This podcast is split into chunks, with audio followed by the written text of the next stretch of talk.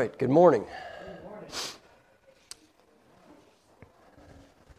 I guess as we get started here this morning, let me say congratulations to John and Katura on your brand new little boy.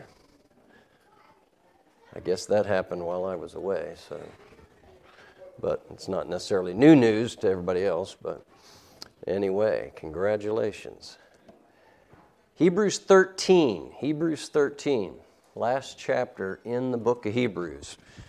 And as we uh, begin this chapter, my goal is cover we'll look at this chapter and then spend some time reviewing probably for like the next two weeks maybe and uh, there's something in the works that should be neat for that. So I'll just leave it at that for right now. But uh, remember this, of course, the last, uh, well, let me even back up for a second. If you think about it, you could think about the whole argument of the book of Hebrews as being, all right, because of who the Lord Jesus Christ is. And because of who he is, he was able and did what he did, his great work, right? His priestly work as described in the book of Hebrews. That is reason why we should put our faith, our trust in him. Now, that's not limited to like coming to him in salvation. That that encompasses everything, all right? That, that you know coming to him in salvation is just the beginning all right but that encompasses everything and that's what these last several chapters are about. It begin, begins with that great exhortation there in like verse 19 of chapter 10 about coming to Him, drawing near. But uh, then it follows with everything in our lives. And we, we, we've seen great examples of faith, and of course, the greatest example of faith, the Lord Jesus Himself, and then how that is to affect our lives. And then remember, the chapter 12 ends with the fifth of the five warning passages in the book of Hebrews, which are just in a general way, all of them are warning about the seriousness of salvation and not missing salvation. All right, none of them are warning about losing salvation, but they're all warning about missing salvation. And the sad fact is uh, and obviously I have no number to put here, but the, the vast majority, it seems, of religious people in this world, even those that identify somehow or another with the term Christian, are probably lost. They've missed, they're, they are missing Christ, what Christianity is really all about. Uh, and they're, they're distracted by religion and they're missing the person. Uh, and so, really, this is all about Christ being the object of our faith. All right, so we come to the last chapter, and as you'll see, it, it's kind of in some ways just a uh, maybe it's fair to describe it as kind of a general chapter. There's a lot of some variety of things that are talked about here. Um, but I've classified it this way as living in the community of faith. All right? Um, and so, uh, again, as the last portion of Hebrews focuses on the superior principle, which is faith in Christ, the book ends with some uh, really various exhortations and commands concerning carrying out our Christian duties. All right, and so as we get into this, we'll see uh, several things, but I guess let's go ahead and pray, and then uh, we'll we'll jump into this. All right, so Father, this morning as we uh, uh, come to this time uh, here this morning, as we look into your word, I pray that you'd help us, help me to be able to uh, communicate this um, clearly and uh, as concisely as possible. And Lord, I pray that you'd help us to understand, uh, of course, the things in chapter 13, but also, of course, just uh, the, the things in this great book of Hebrews and, and the, the wonderful presentation of the Lord Jesus Christ. And I pray that you'd work in each of our hearts and lives. Help, help no one here to be missing Christ. And um, Lord, I pray that you'd help us to live in such a way that we do not cause others to miss Christ. And uh, we, we confess we need you, uh, we need your help. And Lord, we pray that you'd help us to love you and embrace Christ like we should in our lives. And we ask these things in Jesus' name. Amen. All right, we, we come to this chapter here and we see again just a variety of some exhortations and commands concerning just Christian responsibility. And we see, first of all, the first six verses here, some general responsibilities. Now, what I mean by general responsibilities is these are responsibilities that affect um, our, our life and testimony in a general way, just at large, really in this world, okay? Uh, and then you'll see the next portion, I'm not going to click it up yet, uh, focuses more kind of on responsibilities in what we could say the congregation, right? And, and so that's, that's kind of the, what I mean by that, all right? General responsibilities. First of all, you see in verse 1 the idea of brotherly love, which is a, an important and a, and a regular topic in the New Testament. Sometimes something we tend to forget, all right?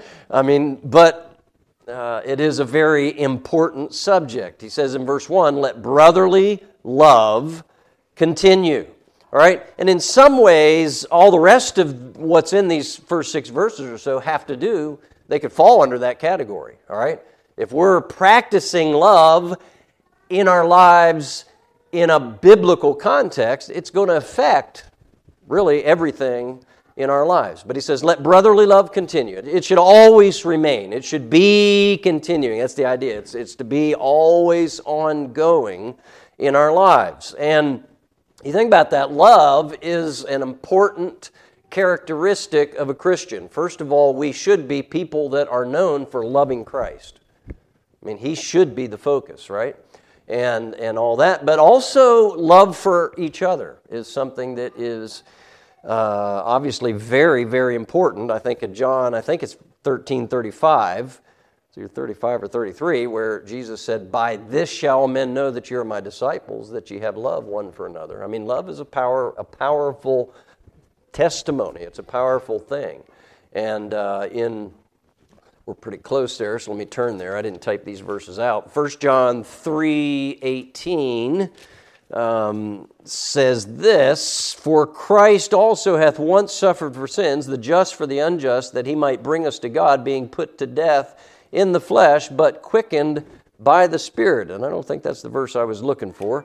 But uh, anyway, uh, we should be loving one another. In 1 John 4, there's a lot of, of uh, uh, a lot of words there regarding love and the importance of love, and maybe it was 418, but I've already turned back from it. So, uh, brotherly love. This is the first thing in this list of responsibilities love, all right? And love should be priority and primary in our lives. And then notice number two in verse 2 be not forgetful to entertain strangers, for some thereby have entertained angels unawares. This is an interesting verse, and I'm not going to spend a lot of time on this, but um, literally the idea here is, as in many of the commands in uh, the New Testament, but literally the idea is to stop neglecting strangers. Stop, don't, you know, stop being forgetful to entertain strangers, all right? But it has to do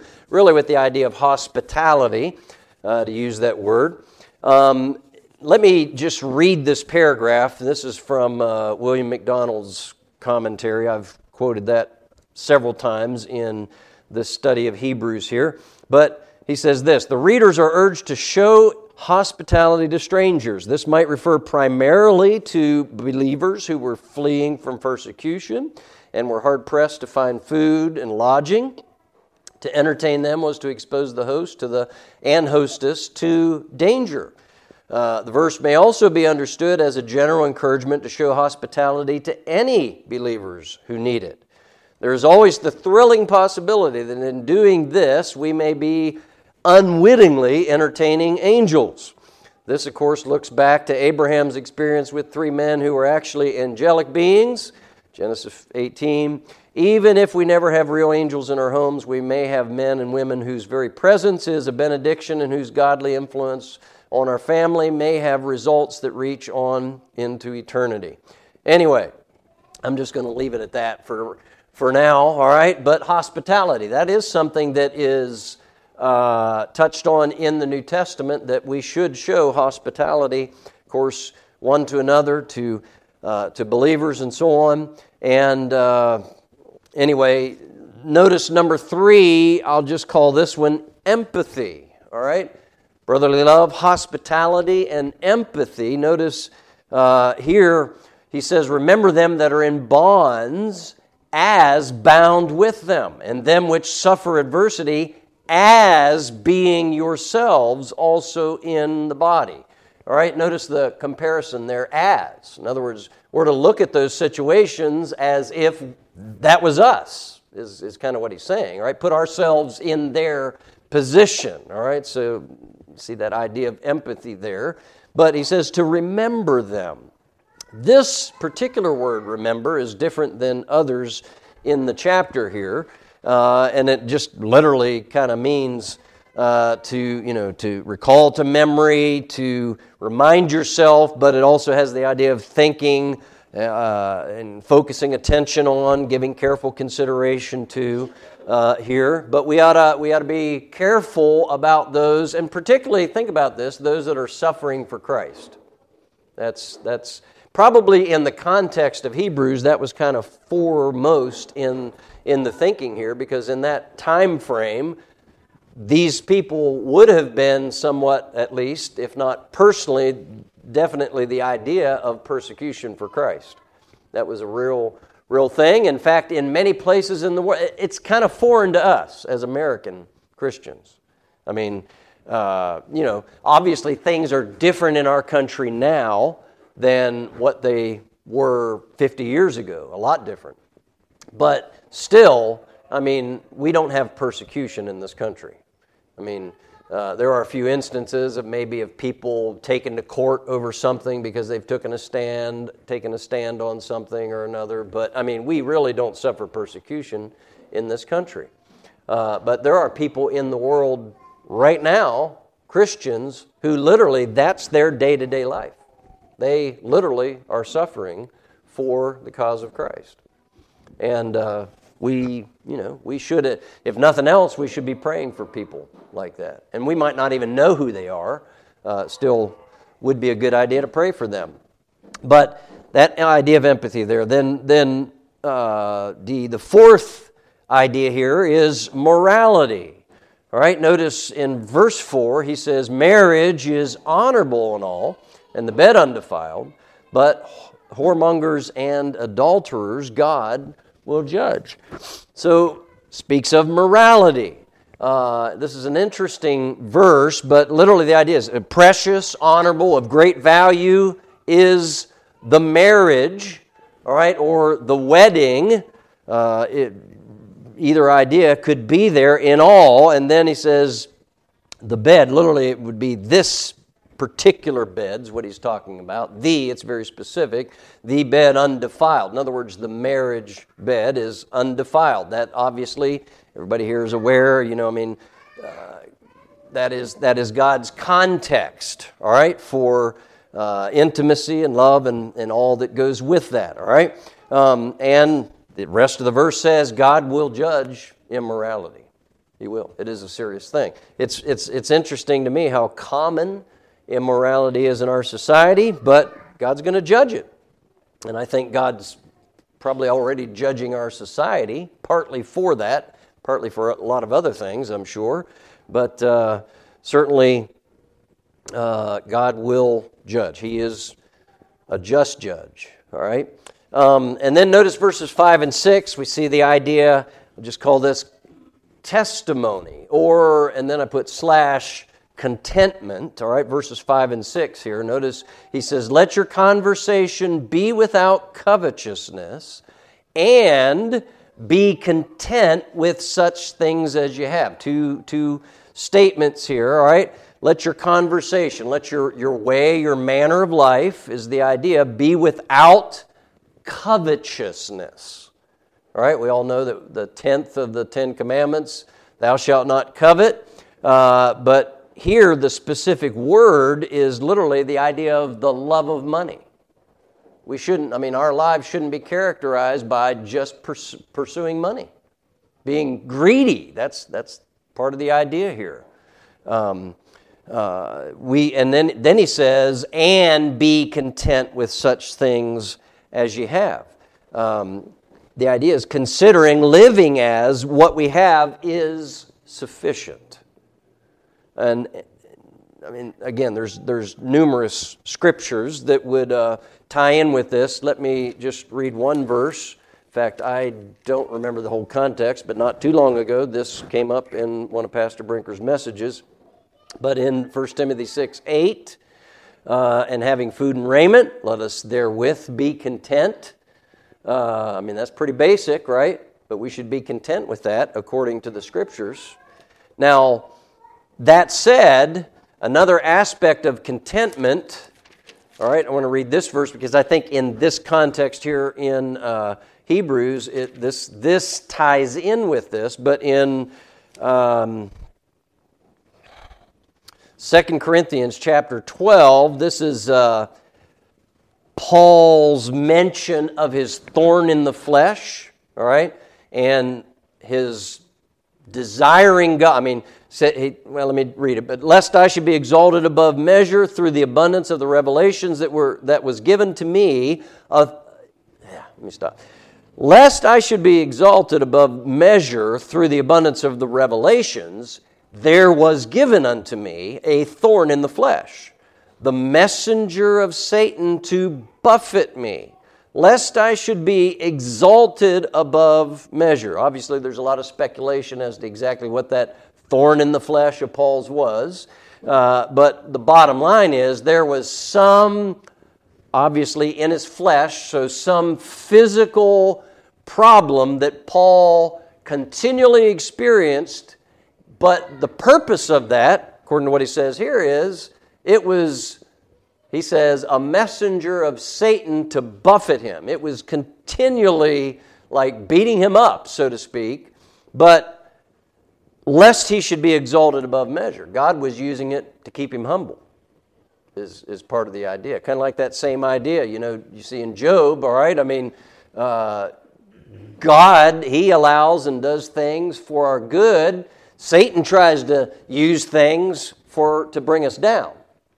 All right, but you see both uh, in this in this statement of him. But then he says in verse eight, "For this thing I besought the Lord thrice that it might depart from me." And then when he says he he besought the Lord thrice, three times, I don't think that means he only ever prayed about it three times in his life, but probably on three different occasions, it was a serious matter of prayer, probably fasting and so on to Paul that he was beseeching God to take this from him because it was afflicting him, obviously.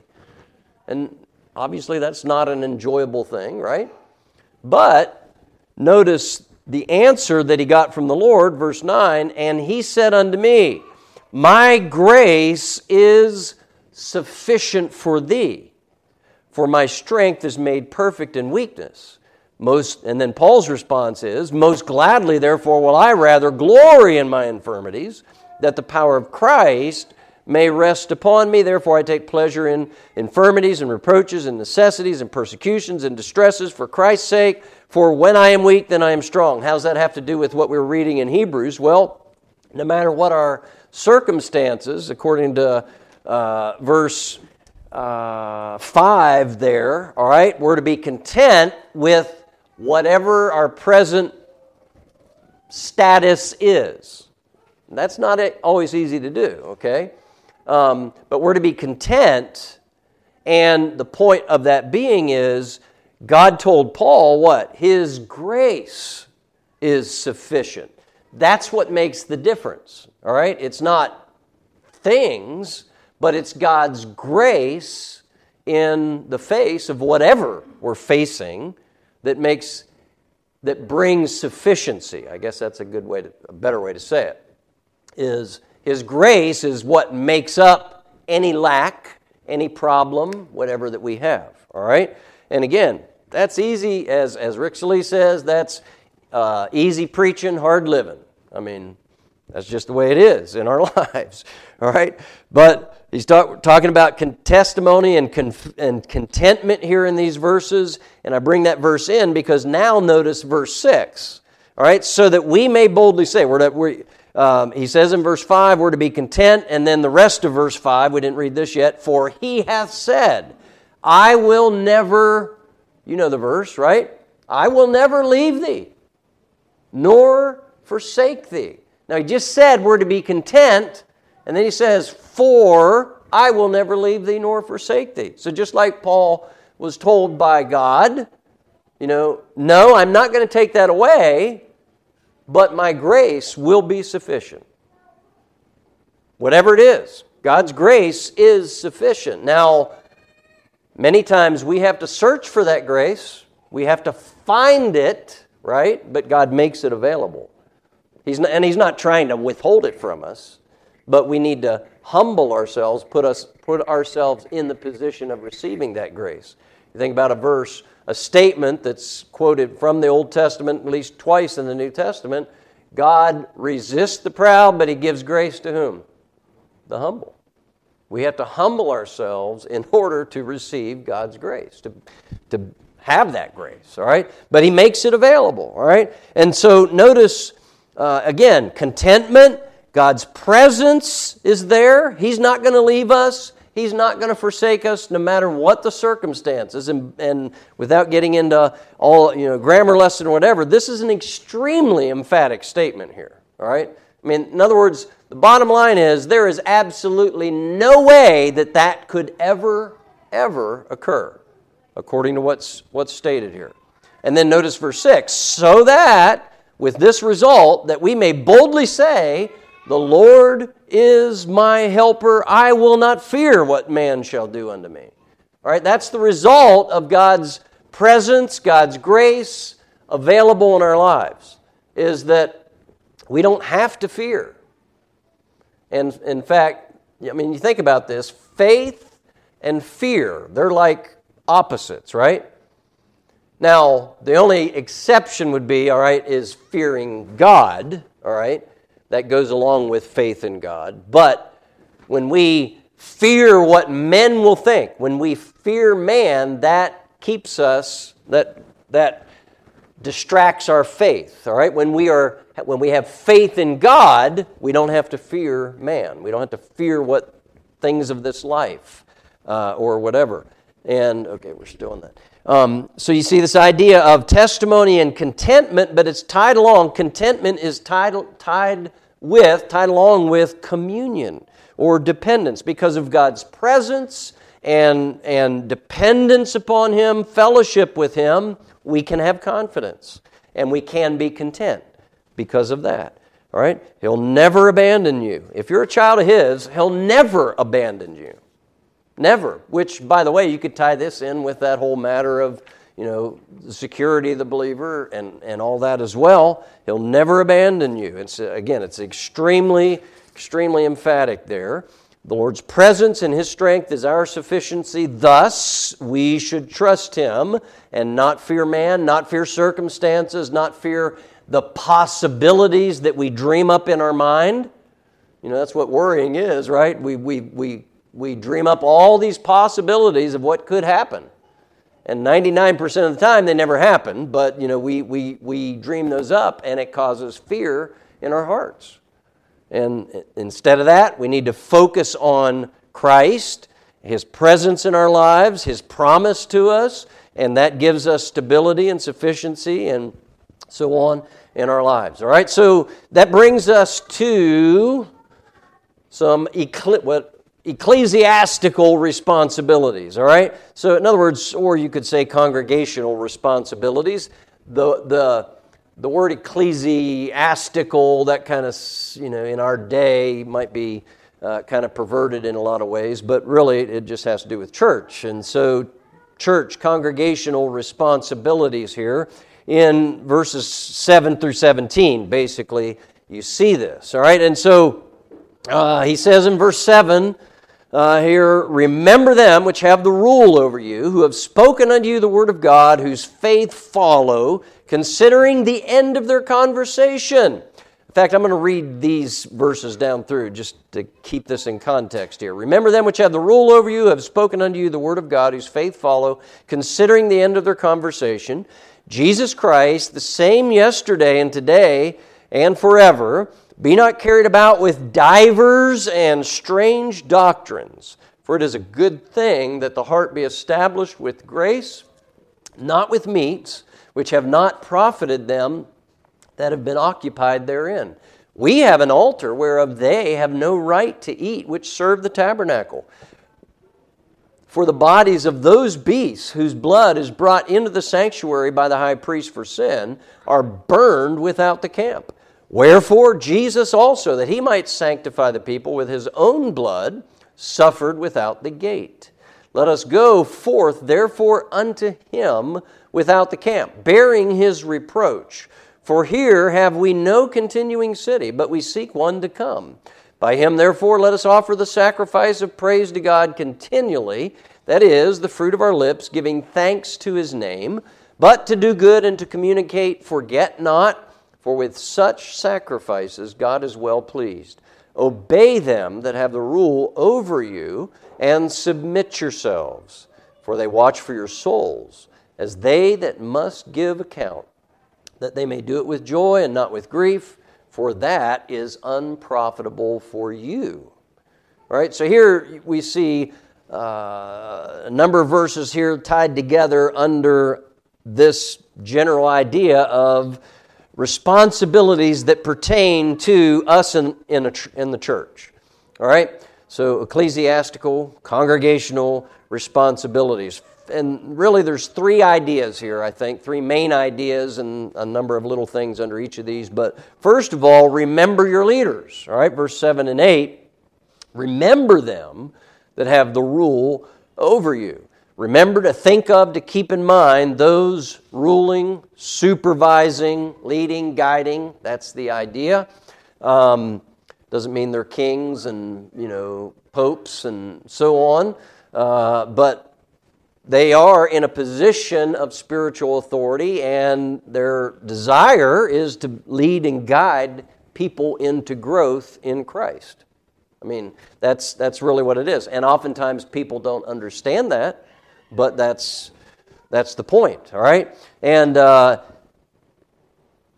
I made a note here that that particular word, translated remember, is used 27 times in the New Testament. 25 out of those 27 times, it is translated remember, all right? That's, that, you know, that's the obviously the general idea. The two exceptions to that are in Hebrews chapter 11, verse 15 and verse 22 and truly if they had been mindful of that country from whence they came out they may have had opportunity to have returned. The word being if they had been mindful same idea as here. Verse 22 uh, by faith joseph when he died made mention of the departing of the children of israel and gave commandment concerning his bones.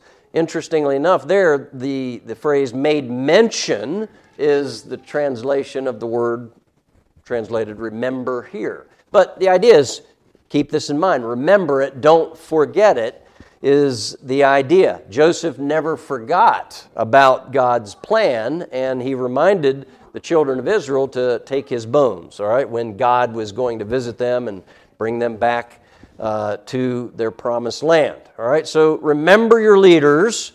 Uh, the first idea is to remember, again, don't forget them.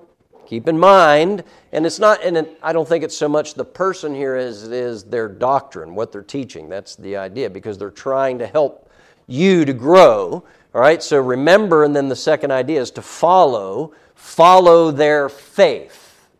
All right, the word follow is the idea of imitate or emulate their faith. Now, the word, the idea of faith here can can have a couple different sides to it. One, it can be their, uh, you know, the act, if you want to say, of them believing or trusting.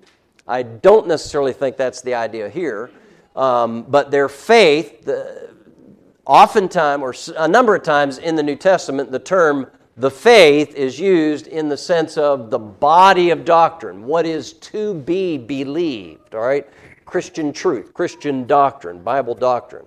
That I think very well could be the idea here, um, or it could be the idea of their faith in specifically their faith in Christ. And I think that very well could be the idea as well.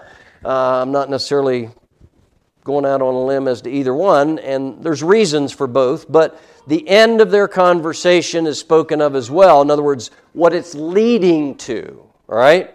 Uh, uh, leadership in, in a church has a responsibility of being a good example to follow, right?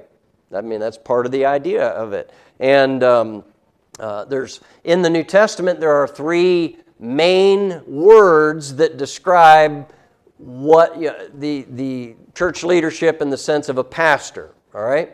Uh, one is the idea of pastor, which is literally a shepherd, all right? And then the word elder and the word bishop. Um, and, and all three of those have a connection with, with, if you want to say, conveying part of what all that what that position is, all right? But the idea of an elder is somebody who's looked up to, somebody who is to be followed, all right? Because because their life is such that you should follow it. All right? And that's kind of more the idea that's inserted here in this specific context, I believe. We're to be following their faith, following what they believe, following, and it could be specifically referring to following Christ because that's who they're to be pointing to. And notice verse 8. If you ever thought of, read these verses like we just did, sometimes you think, what is this? Why is that statement here? Well, and this could very well be why verse 8 is here, right? If, if, if it's talking about following Christ specifically, the object of their faith is Christ, he inserts Jesus Christ, the same yesterday and today and forever. Obviously, there's a number of truths and principles that can be pulled out of that statement, but the context, all right, is obviously Christ. Okay, so um, so remember your leaders, all right, and then secondly, beware of doctrines that dis, that detract or distract from Christ. All right, notice the next number of verses here. Be not carried about with divers and strange doctrines. This is similar to some wording in like Ephesians 4, where it lists gifts that God gave uh, to the church, and uh, included in that are, are pastors, pastors, teachers, um, and uh, the purpose of their being given is to uh, perfect the saints, to equip to you know the saints to be what they ought to be for God, so they can do what they ought to do. And I'm paraphrasing that in that way. But part in that context, it talks about the danger of you know being blown about by every wind of doctrine. And part of the responsibility of church leadership is to is to help stabilize and mature believers in the church so that you have you're fixed on the right doctrine. You're not just every little thing you hear on the radio. Oh yeah, and you go chase that, and oh oh yeah, and you know people that never. Uh, I want to be careful how I say this, but I have known people. Let me word it this way. Um, over the years, that they never seem to get settled down and get committed to and involved in a congregation. They're, it's like they're always changing. And part of that might be because they're just following all kinds of different whims and so on. But the point also is they never really get settled and matured in faith because they're just it's like a ping pong ball. They're just getting hit back and forth and they're going all over the place and there's no there's no stability in that. That is not God's will for a Christian. All right? Um, but beware of these doctrines. Be not carried about with divers and strange doctrines. For it is a good thing that the heart be established with grace. And then, he, interestingly, again, he says, Not with meats which have not profited them that have been occupied therein.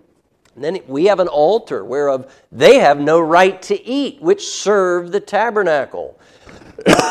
Excuse me. For the bodies of those beasts whose blood is brought into the sanctuary by the high priest for sin are burned without the camp. Wherefore Jesus also, that he might sanctify the people with his own blood, suffered without the gate. Let us go forth, therefore, unto him without the camp, bearing his reproach. For here we have we no continuing city, but we seek one to come.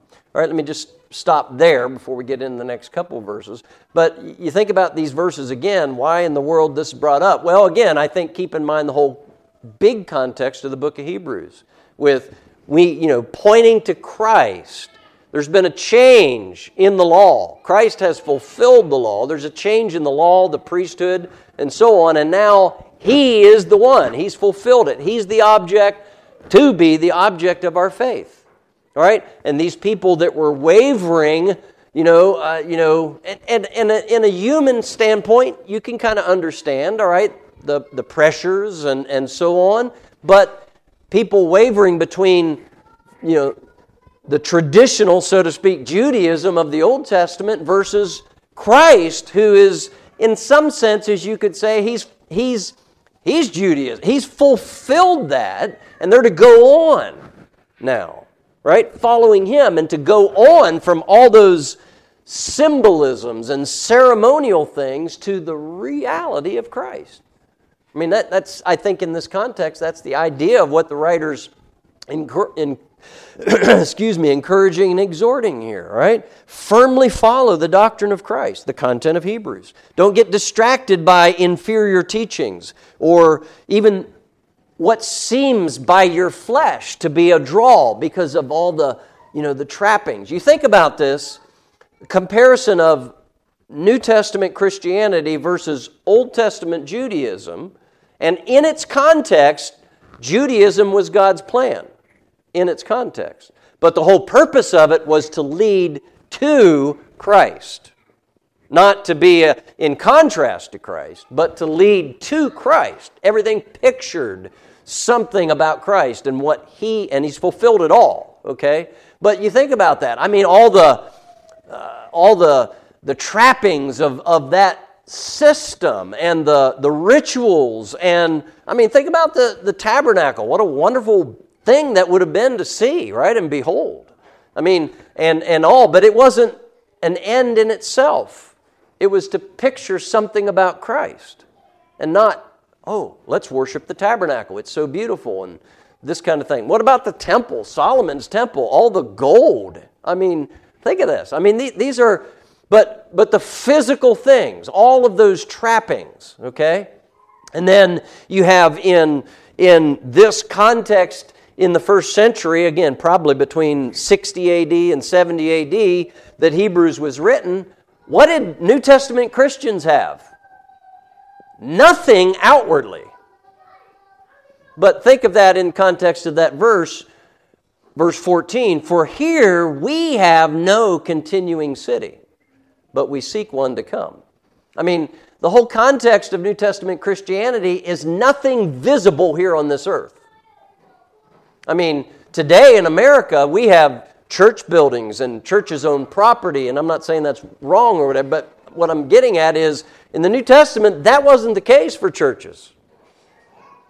They were probably fleeing from one place to the other and just, you know, I mean, it wasn't about the physical things.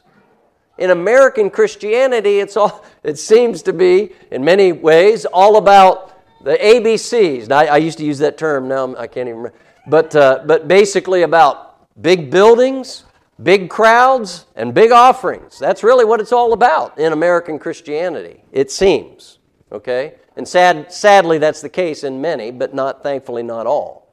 All right? But the point is, what did, you know, what in this earth's estimation and what you can touch and all that, you know, what is there in New Testament Christianity?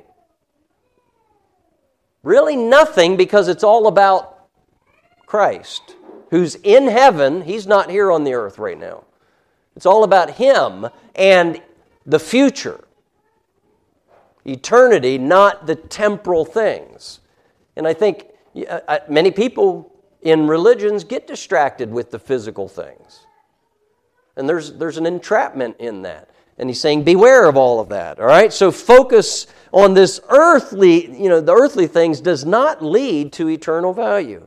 And then Verse 15 and 16, by him therefore let us offer, by Christ, let us offer the sacrifice of praise to God continually. That is the fruit of our lips, giving thanks to his name, but to do good and to communicate, forget not, for with such, such sacrifices God is well pleased. All right, again, it's about Christ, and we need to be thankful to God for Christ and praise him. We should do right. God's pleased with that. Uh, anyway, I'll just leave those verses at that for right now. Then, verse 17 is connected with all these verses in this context, I believe. And uh, not only is he saying, remember your leaders, all right, because they're trying to lead you to Christ. That's the idea. And beware of things that detract from Christ.